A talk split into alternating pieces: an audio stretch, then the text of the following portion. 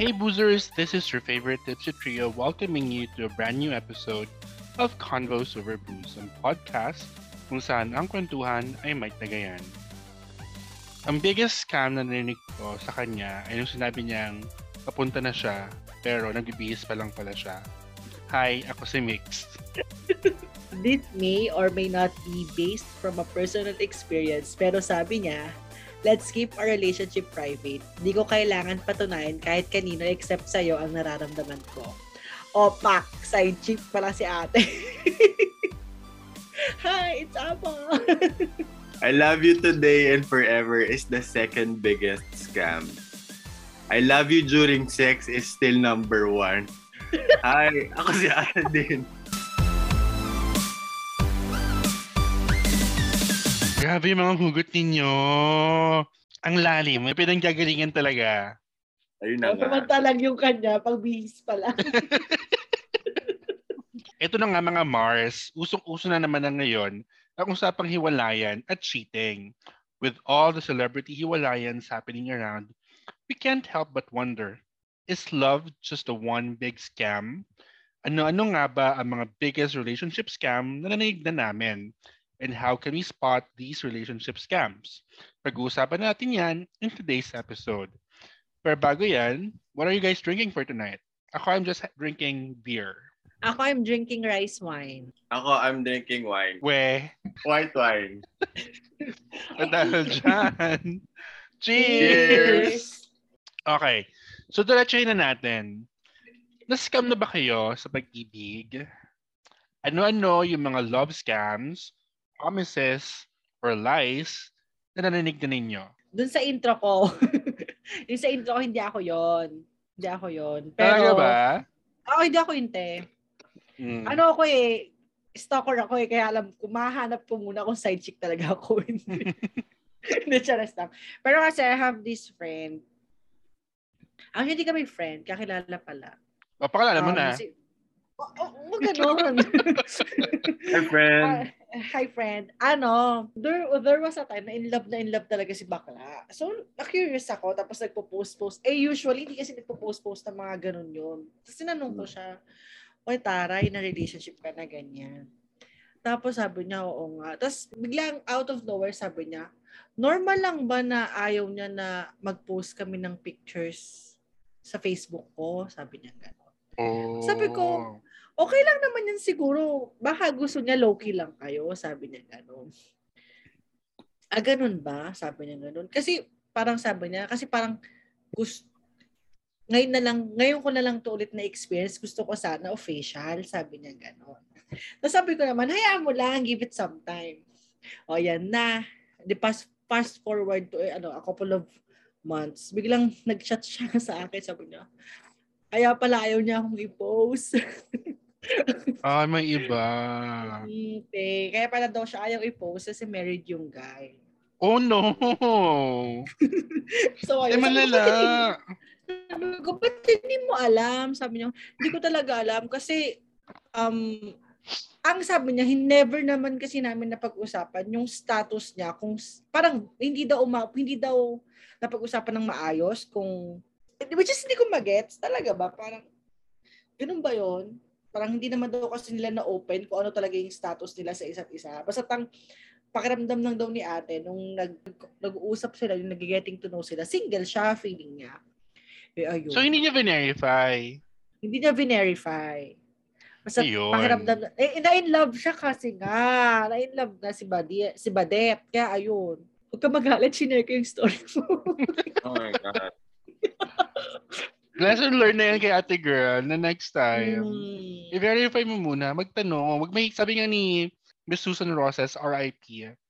Yes. Wag may magtanong. Magtanong. True. Mm-mm. I-confirm.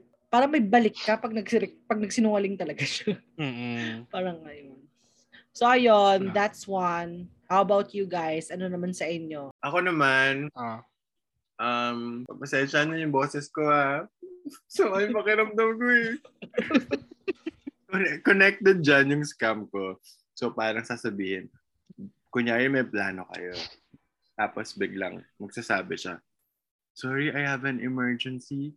hindi na ako matutuloy sa date natin. Tapos palalaman mo may ibang pupuntahan. Oh my At God. yun kung may ibang kasama. Mabaga sana yung titi mo. Stress. Eh di basta ano mag enjoy yung kasama kasi mas malaki. Oo nga. Namaga. siya ang nag-enjoy yung kasama, pero siya hindi. Kasi maga. oh, di ba?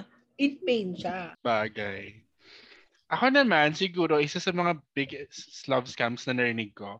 Um, ito na narinig ko lang din from a friend. Um, he was in a relationship before. Tapos, um, he, late, he later found out na third party siya. So, um, despite knowing na third party siya dun sa relationship, he still continued dating the guy, seeing the guy. Tapos sabi sa kanya ng guy, huwag kang mag-alala, hihiwalayan ko.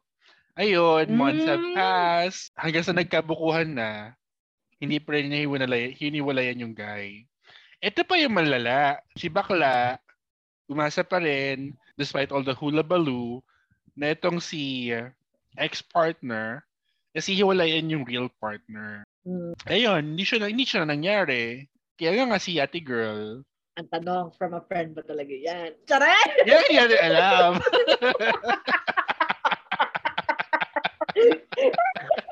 Tsare! Yan din- yan din yung isa sa- Yan din yung isa sa scam. Yan- yan sa scam and topic natin ngayon. Isa yan sa mga scams. Narinig niyo na ba to? Or may na-encounter na ba kayo ganito, gantong story na the moment I saw you, alam ko ikaw na yon. Ang ina niyan. Tapos tangin na Ina. Hindi ko pa siya narinig na story. Hindi ko pa siya, hindi pa ako nakarinig ng breakup story ng gano'n, ng, ng gano'n. Pero nakarinig naman ako ng the moment I saw you, alam ko ikaw na. Ano siya, um, happy ending. Happy ano yan? So- Ex- extra service ba yan? hindi, hindi. I mean, Oh nung sinabi, nung, sin- nung sinabi niya yon doon sa guy, actually, ba, friend ko yung, another friend ko yung nagsabi nun. Sinabi niya yun sa husband niya na ngayon. Nung, nung una sila nagkita, sabi niya, alam ko, from the start, nakita pa lang kita. Alam ko ikaw din papakasalan ko. Ngayon, happily married na sila. Well, hindi siya scam. I mean, siguro, depende. Depende siguro sa ka-experience. Pero sa friend ko, hindi siya scam. Wala ba kayong kakilalang ganon? Or nasabihan na ba kayo ng ganon? Siguro ang ano, ang scam na narinig ko medyo related to that is yung nag I love you. May I love you agad, mga first week pa lang ng ano, ng getting to know stage. 'Di ba? Ay, chef. Kuya, isang linggo pa tayo magkakilala. I love you agad. Oo, Oo, hindi mo pa nga alam yung middle name ko. Alam mo ba yung middle name ko? Oo. Eto pa. Meron pa akong ano, meron pa akong kilala. Nag I love you na, mga first week pa lang. Tapos after a few weeks, nagpaparamdam na ng gusto magpakasal. Oh my Ah? God! Totoo ba? Oo. Yeah. Namadali. Nagmamadali. Hindi naman nag-propose agad. Parang ano lang, parang nagbibiro agad na ano na uh, I wanna marry you, ganun ganon. Hanggang ngayon, nag-usap pa rin sila, magjowa, pero hindi pa rin sila nagpapakasal. Maasa pa rin siya sa scam. Chares. Siguro naman, umaasa pa rin siya. Pero malay mo, hindi naman scam. Oo. Malalaman natin kapag kung scam, kapag nag-break sila, scam yun. Pag hindi sila nag-break, edi good for her or him. Pakina, tag ang tagal na scam yan, ha? Ito, hindi yung karelasyon yung na-scam, yung kaibigan. Kunyari, may jowa. So yung jowa, um, pumunta sa friends kasi umiiyak kasi nag-away daw sila, nag-break sila. So, very supportive naman yung mga friends and all that. Hmm. Tapos, huwag mo nang balikan yun. Hindi ko na talaga babalikan yun. Sakit-sakit ng ginawa niya. Tapos, the, the week after, nagbalikan ulit sila. Di ba? Yung mga friends yun na scam. Parang, Sin- that, Sinuport nila. Parang that, that, that's a whole new story altogether. Parang pwede nating maging topic yan. eh. Parang hindi lang siya basta scam. Parang marupok story din siya at, at one hand. Parang it could be Oh a my good God. topic for a, for a new episode, no? Yeah, Yes. paparamdam yung marupok ha. True. Ano pa, Apple? Nakita na ako ng parents mo. Kilala na nila ako. Hindi hindi na kita ihiwalayan. Ah! O, tang ina, sumama pa sa graduation. So from experience to. Pero hindi ko gets yung connection no nung pagpapakilala sa parents saka hindi paghihiwalay. So parang feeling feeling ni Guy dahil pinakilala na siya Oo, sa parents. na. Oo, salyado yung na deal. yun. Oo. Oo. Oo, ano ka man. Scam. Scam. Scam. Siguro, ang most recent scam na narinig ko is yung ikaw lang, walang iba. Ah, Oh, shit. Ba't ang bigat? Yung sabi niya, ikaw lang, tapos malalaman mo mo- months after, meron palang iba. Nahuli mo pa. Hindi umamin, Oh. nahuli mo pa. it's okay. Sakit nun. Scam. Um, madalas naririnig natin sinasabi pag nakikipag-iwalay or nakikipag-cool off, I just need time and space for myself. Ulol. Pero dyan ka lang, ha? Hindi ako na, alam mo, hindi ako naniniwala dyan. Yung kailangan ng time at at space. Parang sinong niloko mo?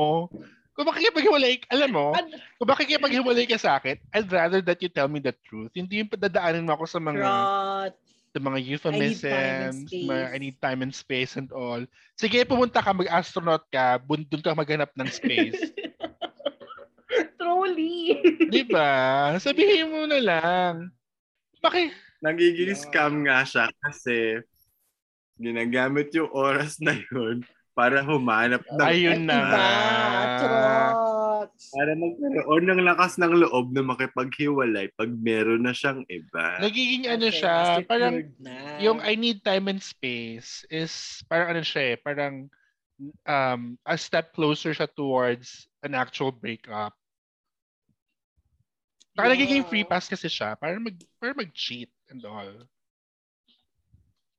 Yeah. Trot. Hindi talaga ako naniniwala. Scam yan. Kung makikipaghiwalay ka, sabihin mo na lang. Hindi yung ang dami pang MMing time and space. Leche. So much of the scams that we've heard tonight involve somehow promises. So sa tingin niyo ba, it's wise to make promises? Well, the reason why I ask this also is because sometimes making promises kasi make uh, create unnecessary expectations. So ano sa tingin ninyo? Ako, personally, ayoko nagpa-promise. Ayoko talaga. And tanong ko, narinig niyo na ba ako na nagsabi ng yung promise ganito, promise ganito? Oo, girl. Hindi, I mean yung promise ko pupunta ako sa ganito, promise ko pupunta. Hindi yung hindi ko sinasabi, sige pupunta ako sa ganito. Ewan ko, kasi meron akong con- conscious kasi ako sa word, conscious kasi ako sa word na promise. So hindi ako nagbibitaw ng word na promise agad-agad. Yeah, sa bagay. Ayoko talaga. Kasi naniniwala ako na promises are meant to be broken. Oh, toroy. At nagbibigay high- talaga. Oo, tsaka nagbibigay na talaga yan, siya ng ah. false hopes talaga. Actually, tinanong ko tong question na to, hoping na magkaroon ako ng clear, Maliliwanagan mas maliliwanagan ako or clear stand on this issue. Kasi medyo ano eh, medyo nasa gitna yung feeling ko. At one hand, feeling ko necessary yung promise. Kasi syempre, um, para meron din ka rin pangahawakan during the relationship. Like for example, when the person promises to you na, ikaw lang, ikaw lang Ikaw talaga. lang. Um, parang there's a promise of commitment Mm. involved, di ba? Mm. And although nowadays uso na yung mga polyamorous relationships, open relationships, kaya I think necessary din yung promise that, you know, ikaw lang, sa'yo lang siya committed, ikaw sa kanya lang committed, di ba? That's why I think necessary yung promise.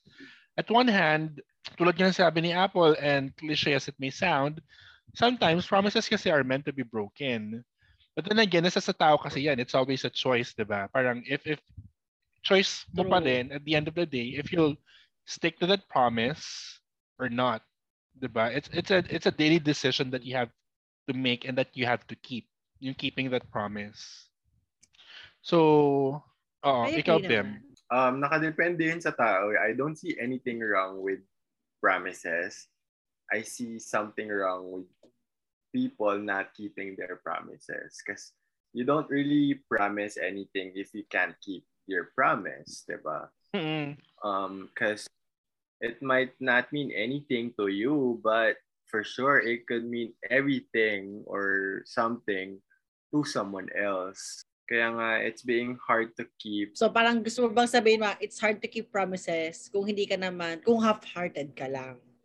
Doon sa sinabi mo, yun ba yun? The damage kasi sometimes is, ano, is what bothers me.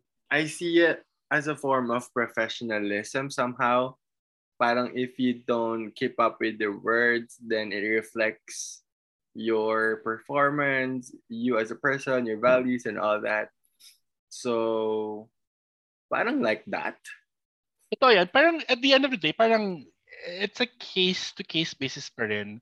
Parang if, parang nasa Yeah. sa tao pa rin yan eh. Parang, di ba, if you know to yourself na you are predisposed to not keeping that promise, then why even bother making that promise eh, um, from the beginning? Di ba? Parang um, if if you're if you're just making that promise para may makuha from your partner and all, parang wag na, wag mo nang gawin yung wag ka nang mag Magsalita Oo, wag ka na mag-promise. Oo. Kasi it's not fair. True. Ito naman, this might be a very controversial question. Pero kasi naririnig ko siya recently, most especially with all the celebrity um, hiwalayan that are happening. Anong say ninyo about the romanticization of cheating, failed marriages, or giving second chances? According to our best, best friend Google, to romanticize means to deal with or describe in an idealized or unrealistic fashion or make something seem better or more appealing than it really is. Okay lang yan, nag-cheat siya, ganyan, pero ah, mahal niyo naman ang isa't isa, siguro mas, manan- mas mananaig yung pagmamahal mo para sa kanya, eventually, ganon. I think that that's one way of romanticizing cheating. Or, um, Mm, okay. paano ba? Uh, with failed marriages, for example, um, parang, sige na, bigyan mo na ng second chance kasi parang, ah, may sinumpaan kayo sa harap ng Diyos, ganyan-ganyan. Kawawa naman yung mga bata. Churba, churba. Oo, Mga churba, bata. churba. I mean, that's one way of, of romanticizing failed marriages kasi it, it- you're, you're idealizing the situation. Diba? Despite it being apparently broken, you're, you're, you're idealizing it. You're, you're creating an, a realistic fashion out of it. Kaya siya naro-romanticize. So, anong chika ninyo doon? Okay. Up to the moment, I still don't know if I get it right. But what I can say is um cheating is cheating and it's never gonna be okay. Um when it comes to failed rel- marriages and second chances, I believe it's case to case basis.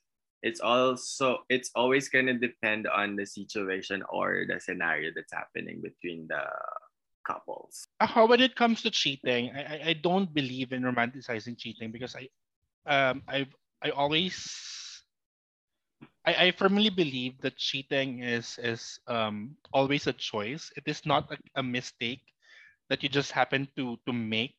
Um hindi mo yung hindi mo naman sinasadya, 'di ba? Choice choice mo pa rin yun eh when when when you you know when when you um fall in love to another person. nag-reply Oh, wait, ka. kapag nag-reply ka sa isa sa isang um message which you try to downplay by saying na, ay, ano lang yan, friend ko lang yan, or ganito, ganon. But not realizing na may flirtation na palang involved, di ba? Okay. How about sa failed marriages and second chances? Hindi pa rin. Ang sagot sa, feeling, ang sagot, pa- para sa akin, ang sagot pa rin sa failed marriages is divorce. I agree. Um, naroraman siguro one way then why why we have the tendency to romanticize failed marriages is because wala tayong choice. Lalo na mga babae. Walang choice na pumili ng future nila. Parang ganito kasi yun eh. Ang masaklap kasi kapag naghiwalay kayo, um, para sa lalaki, madaling makamove on. Pwede, ang daling, madali siya makahanap ng bagong partner ulit. Sure, hindi siya magpapakasal.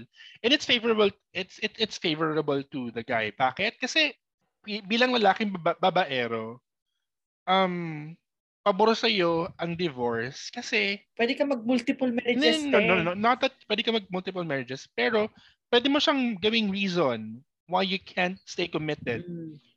to a partner. Mm. Parang, oh, hanggang dito lang ako kasi kasal ako. On the other Mm. hand, for women, for most women, ano kasi, um, mas, mas predis- predisposed ang babae to being in a committed relationship.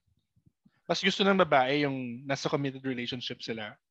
You are in a failed marriage because you cannot give that to your partner. If you find the right guy, wala kang choice. But to you know, to be in, in a common law marriage instead by living by by entering into a living in situation, ganon, hindi mo siya pwedeng pakasalan at the end of the day kasi kasal ka with, with your original husband. So yun yung mas masakit kapag, sa babae kapag walang divorce. Kasi agrab, naagrabyado siya because she cannot make that decision for herself. So yun. Kaya feeling ko, ano pa rin, divorce pa rin yung sagot dyan. Hindi ano, hindi romanticizing failed marriages. like you guys, cheating is cheating. Ang wag, wag nating gawing mali. Ay wag gawin wag nating gawing tama ang mali. Like mom said, pinili mo yun eh. From the moment na nag-respond ka or in-entertain mo ang isang alam mo naman kahit balibalik ta rin mo pa is flirtatious com flirtatious um message or way para mapalapit sa at pumayag ka doon that's cheating you cannot downplay it na sabihin mo nga na difference lang kami, ganyan. The fact na inisip mo na kailangan mo siyang replyan, that's already So yun na. So, kasi mali na yun.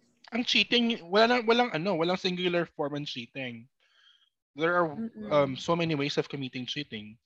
Pwedeng emotional cheating, di ba? Pwedeng physical, ganyan. Financial, Yeah. di ba? Totoo yun. Yung simple pag-reply to a flirtatious message, it could be a form of cheating already because, you know, you're not, you're supposed to be flirtatious only to your, ano, to your partner. True. Diba? Hindi mo, ewan ko ah, hindi kasi pwede sa akin yung, ano ba yun, yung, yung reason na, ano, na, hindi walang mali siya yan. Dahil lahat ng bagay may mali siya. Mm-mm. Basta't malalaman mo yon alam mo sa sarili mo na may mali siya na yun eh. Di ba? Mm-mm. Yeah.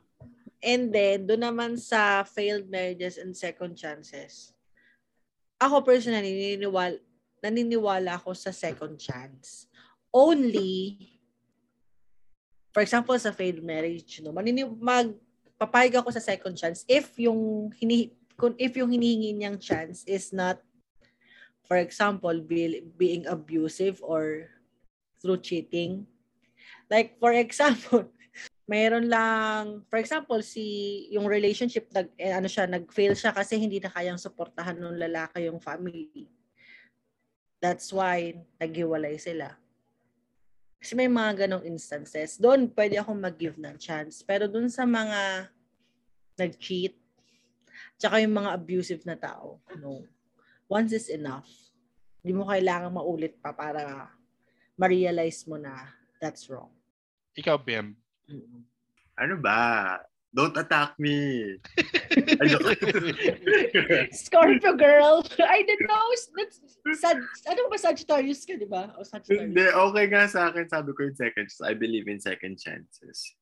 So ito na nga, um, since we are in the topic of cheating and recently there was this news of celebrities by the name of Moira and Jason who eventually nagkaiwalay because of cheating. Um, pag-usapan natin. So during when when I sent this this this news to the GC, one of the one of the things na napag-usapan natin was um or na-raise natin was yung feeling na um nas it, it felt like we were scammed kasi because at the start of their marriage um one of the things that they said was or they they claimed was um you know for as long as you put God at the center of the relationship diba um walang makakatigil Kakayanin nyo lahat. kakayanin nyo lahat parang ganon. That that's not the verbatim of, of what they said but um medyo yun yung gist nung ano nung commitment na yun. So anong say ninyo on, in that topic? Mm, sabi ko sa GC natin the sad thing about this breakup is naniniwala tayo na basta Diyos yung nasa center ng relationships things will be fine. So paano na? Coming from the president of Children of Mary, Go ahead. na hindi na nagsisimba ngayon, Joe Apple. Wala sa daw niniwala doon. Obvious naman. ang pangit lang kasi, ang pangit lang ng dating. Talaga. Given na it really shows na tiwalag na ata talaga ako sa relihiyon natin. Pero parang, parang kasi sa, pero kasi, hindi kasi ako talaga naniniwala sa pag nasa, basta pag nasa center si God is everything. So, kasi naniniwala ko na lahat ng choices nyo sa relationship na yon hindi naman si God yung nag-decide eh. Kayong dalawa. Mm-mm. I mean, siguro yung idea ni God is parang, to me, parang ang dating sa akin is konsensya nyo siya. So parang if you do something bad, andyan si God para konsensyahin ka, parang gano'n. Pero, ayun nga, if paano kung hindi ka nga talaga nakakonsensya or paano kung hindi talaga nag pumapasok sa'yo yung idea na yun, hindi mo naman pwedeng sabihin na, ay, pinabayaan ako ni Lord, naging marupok ako. No. Kahit na hindi ako, hindi na ako active sa simbahan, di ba lagi nilang sinasabi na, hindi naman tayo papabayaan ni Lord. Sa Diyos ang awa, sa tao ang gawa. Or yun na ang gawa. O yun, exactly. I mean, 'di ba? Lahat ng lahat ng mangyayari dun sa relationship na yun is choice nyong dalawa. Choice mo, choice niya, choice yung dalawa. So bakit mo pa idadamay si Lord? Okay na nandyan siya.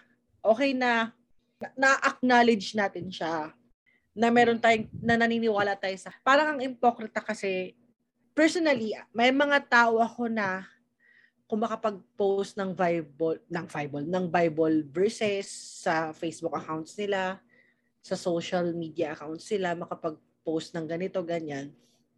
Parang akala mo ang lilinis, ang babait. When in fact, behind that, I mean, pag nakausap mo sila personally, parang totoo ba na makajos tong taong to? Parang hirap paniwalaan. Siguro, siguro kaya ganito ako mag-isip kasi I have people sa paligid ko na feeling ko kasi hindi hindi naman nila pina, pinapangatawanan kung ano yung mga sinasabi nila na sinasabi nila na ginagawa nila kasi teachings ni Lord. Mm. So, yung ayun. sinasabi mo sa sa part na yon kasi most most lalo na ngayon mga panahon ngayon marami akong kilala mga we, we call these uh, sa sa Twitter we call them Bible thumpers so sila yung mga may hilig mag-post ng quotes about ng quotes about the Bible online yung mga may mga quote pa about the Bible mga verses from the Bible that you could see in their profiles and the sad thing is that these these are the some of the most judgmental people that you'd Yes. uh, encounter online. Kaya gets ko yung gets ko yung sinasabi mo na na it, it- sometimes it, it, it's hard to to to to trust lalo na if you encounter people if you encounter people na expert in in, in this kind of thing or uh, close supposedly close to the Lord or whatever when in when deep in their hearts they are the the most judgmental people. Siguro going back lang, this is what I have to say about about that. Parang siguro uh, putting God in the center of the relationship doesn't necessarily make the relationship perfect. Um, although it's it's a good um totoo yung sinabi mo kanina eh, it's it's it's still a choice at the end of the day choice pa rin ng couple if if on what they do with their relationship. Um it's choice pa rin if mag-cheat o hindi kung gagawa ng tama o mali. Kahit naman anong Bible verse yung ilagay mo during sa yung sa um, marriage vows mo or kahit na gaano ka committed to your relationship being with, with, God being at the center of your relationship parang ano pa rin eh call mo pa rin yon kung ano mangyayari sa Mm. sa inyong dalawa parang choice mo pa rin siya um yun nga lang, much is expected from you since you made that commitment na, you know, you're gonna put God at the center of the relationship.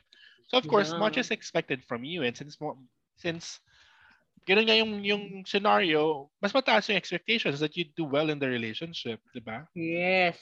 How about you, Bim? Ako naman, I wouldn't want to invalidate people who put God the center of their relationship because definitely it works for them, especially for those who works. Um, I mean, who has a very success, successful relationship. Um, just like what you guys said, case-to-case basis or maybe nakadepende pa rin sa tao yan eh. Kasi sila naman yung nandun gumagalaw sa relasyon. True. True. Right? Um, regarding the chika, hindi ko alam na it's because of cheating. Is it? Mm. Yes, Tem. Nag-post pa yung guy. Nare-retweet ni Ate Moira. O, puta, di ba? I want to have her energy. Oh. Anyways, I have a better question in regards to that. Mm. Ano sa palagay ninyo ang mas title ng next song ni Moira. Chares. Chares, chares. Pero in Ano? connection to her kwent, to, to her ano, ah, kanta, ano ang mas pipiliin ninyo? Ang magpalaya o ang magpaubaya? Hala, teka lang. Alam mo, ito yung mga ano, ito yung mga ito yung mga song lyrics. Dapat bagong topic to eh. na Di ba? minsan nag- nagagago ako kasi Ano alam mo naman ano? Walang Ito, ang difference. You're, difference- you're just making things dramatic. Parang No, ito, they have...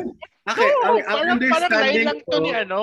Parang line lang to ni Claudine sa Milan na mahal mo ba ako dahil mahal kita o mahal kita Mahal mo dahil mahal mo ako. Well, girl, Hindi. parehas lang yan. These are just basically the same thing. No, they're not! You're just making things dramatic, di ba? Every- Okay, every- sige. Okay, sige. Para... okay, babe. Differentiate. Anong ibig sabihin ng nagpaubaya sa nagpalaya? Ang difference lang nila, yung sa pagpapalaya, basically, nilet go mo yung person, yung partner mo. Regardless of anything. Basta nilet go mo na lang siya. Nilet go mo siya. Yung Mm. paubaya naman, nilet go mo siya because there's another person who's gonna catch her or him. Mm. Di ba? Mm. Eto naman tanong ko, bakit ka bakit mo na naman palalayain kung wala naman pala other person? Kasi Diba? nga, ang sabi gumagawa niya, ka, I need gumagawa space ka ng sakit ng time. ulo mo, Moira. Charing. Ate girl, gumagawa ka ng sakit ng ulo mo. Bakit mo kasi palalayain kung wala namang someone, di ba? So, do- Kasi don't make... katulad, katulad din ng point mo, hindi lang naman yung partner, malay mo hindi, na, hindi ka na happy sa relasyon. Eh, di Diba? paubaya yun. Magpaubaya siya, ano, in favor of, of of his partner's happiness, ganon. Kung hindi na siya happy, pagpapaubaya yun.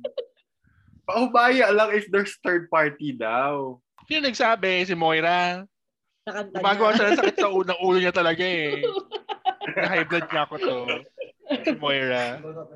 I've reached the point in my life where I refuse to be guided by love songs. Oh! Oo, by, by, by love songs, by Bible verses, or whatever. By, our, by whatever societal standards we have right now. Kasi parang Dagdag pressure lang siya sa Dagdag pressure siya, Sa, sakit oo. sa ulo. mm Dahil dyan, isi-share ko sa yung song of my life ko. Ang song of my life ko, yung Room ni Jessie. Ano, I see you looking at my PRC. Teka, teka, teka Ito, Chari. Zoom Zoom in! Zoom Zoom out. out! Zoom in. Ay, na. wag ka na pinapan, pinapakinggan ko din ng madalas. Oh, sige, ito na lang. Kayo naman, have you made any promises na hindi ninyo napanindigan? Nang scam na din ba kayo sa pag-ibig? Maging honest ako. I can't say na scam naman siya. Pero kasi realization siya actually. More, or, more like realization. Yun yung ano, nung before ako umuwi, I mean, nasa man, di ba nasa Manila ako before nakatira. Doon ako nag-aaral, doon ako nag-work. And then I have this jowa. Tapos sabi ko sa kanya, di bale, pag uwi ko, wala namang magbabago. Ang difference lang is nasa probinsya ako, ikaw, nandyan. I mean, we could always parang have, parang pwede naman tayo mag-alat ng time para magkita and ganyan and all ganyan. And then, turns out, ayun, hindi ko pala kaya eh. So parang, realization ko na, though may iba pang reason kasi kung ba't kami talaga nag-break. Pero kasi parang, mabilis, siguro isa din sa isa kung ba't mabilis ako mag, mabilis ako naka-move on that time. Kasi inisip ko na, well, nung, nung nalayo naman kami sa isa't isa, I mean, parang nasanay na lang din ako na wala yung company niya. So, I wasn't expecting much from the relationship na the moment na naghiwalay kami, the, the moment na umuwi ako dito, kahit pa sinabi ko sa kanya na things will not change. So, hindi ka talaga pang LDR, no? Hindi talaga, te. Kaya pag nagkaroon ako ng jowang ka-fam, ako ang sasama sa kanya. Okay. okay, dali mo dyan. Oo, alam mo sa inyo. Oo. Nang madagit. Yun. I mean, ang lapit-lapit lang noon. Like, ilan ba? 4 to 5 hours away lang. Pero hindi ko kaya. Naya Oo. naman yung 13 hour, yung 20 hours ko sa iyo, no? Oh, di ba? Truly, oh, di ba? Yung time, yung time differences pa. So, ayun. Siguro, ang isa din sa mga promises na nasabi ko was yung hindi ako makikipag-break or o hindi ako makikipag-break. Mm. Um, pero ginawa ko siya just because at that time I was kind of bored and I admit that it was very immature of me to do. Di ba may mga may point kasi sa relationship minsan na yung alam mo yung parang ano, parang um okay, medyo stable tayo, walang nangyayari Mm-mm. problema, ganyan. Kailan ba yung next na problema? Ganyan. You, you anticipate it. So, as, Gusto mo as ng you problema? anticipate the problem, parang as you anticipate the problem, you unwittingly start the problem. Yeah. Oh my By, by, God. by, by instigating the breakup. Naghahanap po ng drama. Instigator. In, in, yeah, in simple terms, parang naghahanap ka ng drama. Pero syempre, it, it's it's more than that. Parang you, you, medyo, ano kasi, up yung guards mo. So medyo, you're, you're medyo, um, nag-anticipate ka. Yun nga, as you anticipate, hindi mo namamalayan na you're making or you're starting the drama na pala Yeah. by yourself. So yun, ganun yung drama ko dati. How about Ikaw, Bem. Ako naman, yung biggest scam na sinasabi ko madalas sa sarili ko, nag sinusubukan ko maniwala is, starting tomorrow, mag-workout na ako. o kaya, o kaya next weekend, di ako iinom.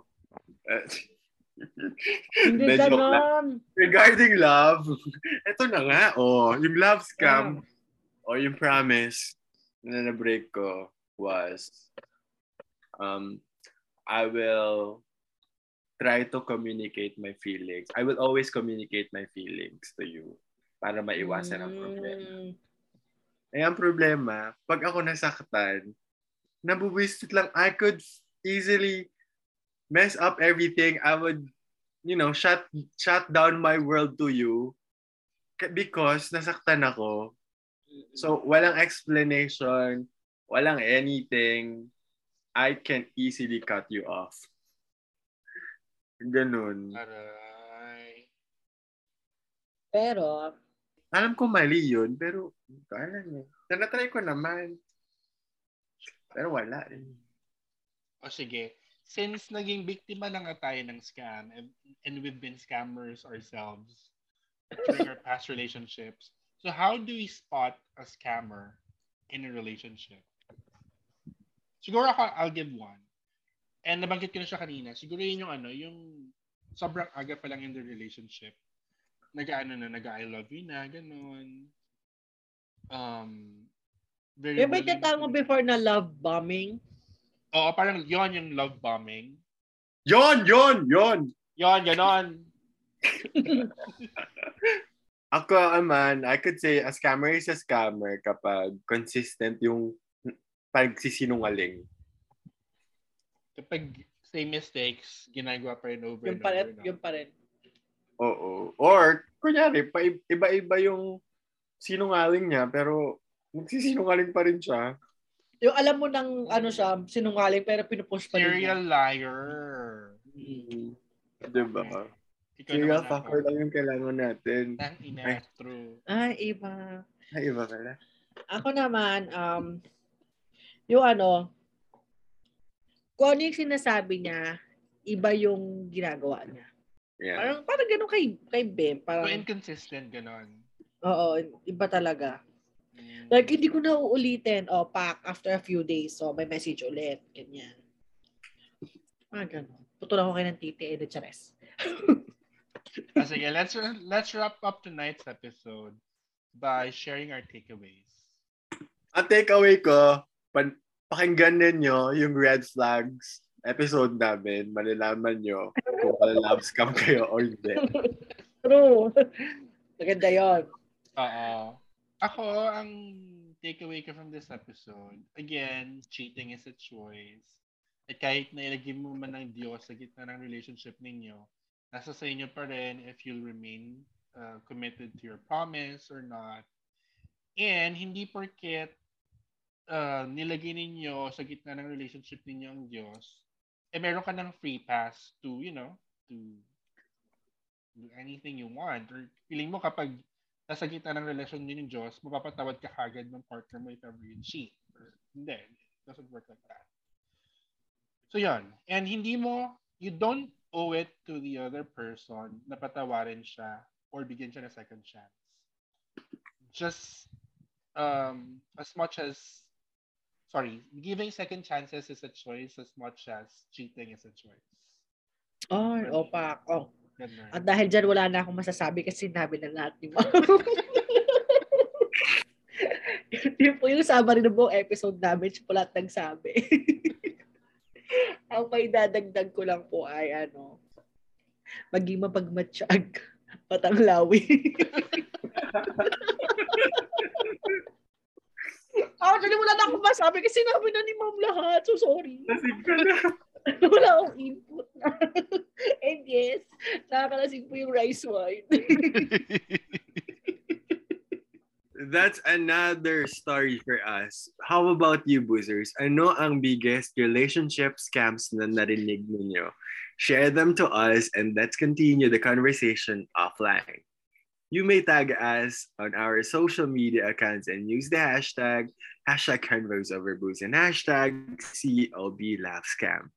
Feel free to follow us as well on our personal social media accounts. I'm on TikTok and Twitter at Alden underscore PH, Facebook and Instagram at Alden.ph, and YouTube, Alden Akarina. I am on Instagram and Twitter. That's mix underscore universe. I'm also on TikTok. That's mix dot universe. I'm on Twitter and Instagram and that's at Apple Salido. You may also visit and follow us on our official Facebook and Twitter account at Convos Over Booze.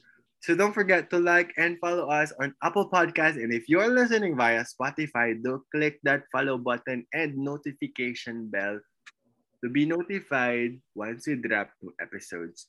And also for partnership and collabs, or if you want to share something for our Dear Ante episode, you may email us at convosoverbooze at gmail.com. Tutok pa rin next week dito lang sa inyong favorite pantawid ng Monday Traffic Jam. We have interesting topics and episodes in store for you in the coming weeks. Cheers! Final reminders we may, we may be seeing a decline in COVID cases, but it doesn't mean that we have to put our guards down. So let's still follow safety protocols, mask mandates, and sanitize, sanitize, sanitize. And this is season two of Convos Convos Over Over Booze. Booze. Cheers! Cheers.